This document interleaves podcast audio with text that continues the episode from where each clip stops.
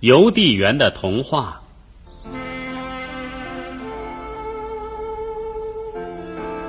邮递员科尔巴巴先生对自己的工作干厌了。这天，他闷闷不乐地坐在火炉边烤火，坐着坐着就睡着了。因为他是坐在角落里，再加上他对谁也不搭理，所以大家就把他给忘了。到了该下班的时候，大家都回家了，科尔巴巴先生一个人被锁在了里面。半夜的时候，科尔巴巴被一阵稀稀沙沙的声音吵醒了。他睁眼睛一看，原来是邮局里的家神。他们长得像小鸡那么大，还长着胡子，戴着邮递员的帽子，披着邮递员的斗篷。这可真好玩啊！科尔巴巴连大气也不敢出，偷偷地看着这些家神。家神当中有一个把科尔巴巴早晨要送的信件叠在一起，第二个分邮件，第三个称邮包，第四个发脾气，因为有一个邮包捆得不合规格，第五个坐在窗口数钱，第六个站在电报机旁边发电报呢，第七个和第八个在一起处理一封特别的信件。不一会儿，第八个家神说：“好，公事办完了，现在我们来打牌吧。”家神们立刻围成一圈，他们数出几十封信当牌玩。我出牌，我的牌比你大，嘿，王牌在我这里。科尔巴巴实在忍不住了。对不起，小人先生们，请问你们打的是什么牌？哦，科尔巴巴先生，请和我们一起打牌吧。家神们热情地邀请他。这是您的牌，您出牌吧。一个家神递给科尔巴巴先生几封信。这是我明天要送的信呢，不是什么牌呀。科尔巴巴先生十分的疑惑。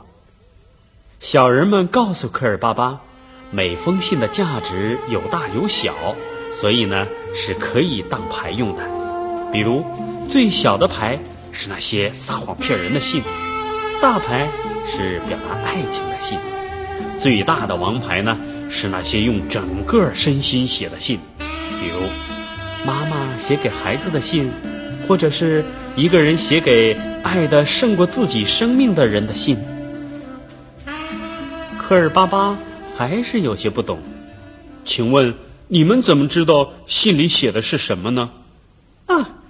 我们只要摸摸信封就知道，没有感情的信是冰冷的，信里的感情越多，信就越热。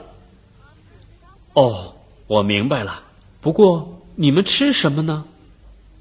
我们有时候煮电报纸条吃，有时候舔邮票吃，我们最爱吃面包屑。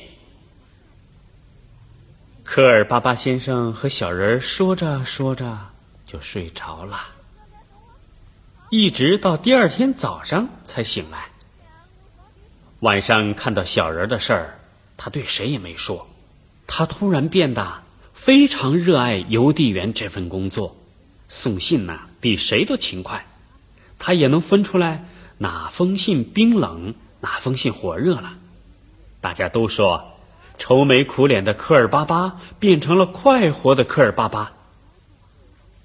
可是有一天，科尔巴巴先生又不快活了，因为有一个糊涂蛋在信封上没写收信人的名字和地址，也没有贴邮票。科尔巴巴先生一摸信封就跳了起来，这信一定是用整个身心来写的，热得直烫手。可是这么重要的信是送给谁的呢？科尔巴巴先生真是愁死了。对了，去请教家神吧。他找到了邮局局长，把家神和这封信的事儿说了出来。局长先生，请让我在邮局过一夜吧。局长同意了。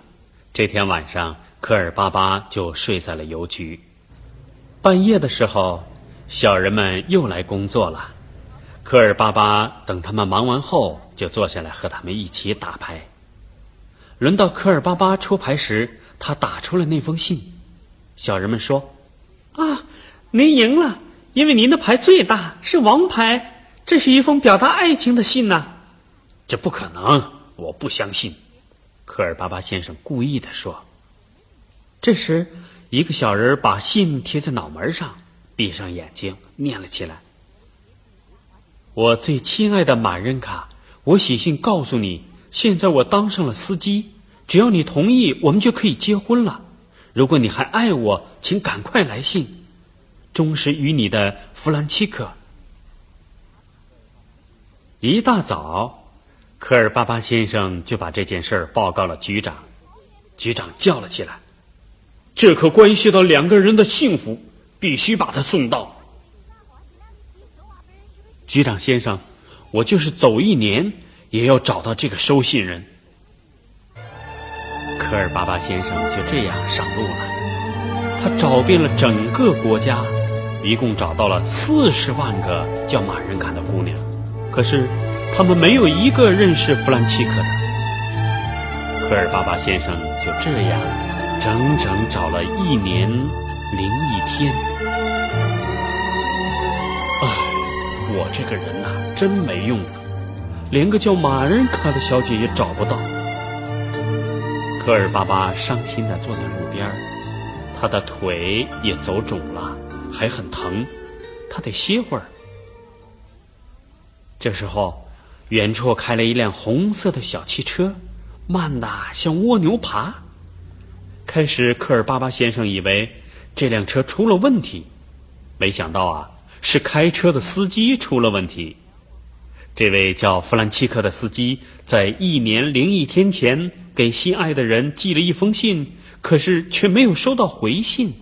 哎呀，你就是这个糊涂蛋弗兰契克呀！科尔巴巴的腿也不疼了，他跳得老高。那位姑娘是不是叫马任卡？是啊，你怎么知道的？不写姓名和地址，不贴邮票，你的马任卡根本就没有收到你的信，他怎么会给你写回信呢？科尔巴巴先生举起那封信，快带我去找马任卡小姐，我要给她送信去。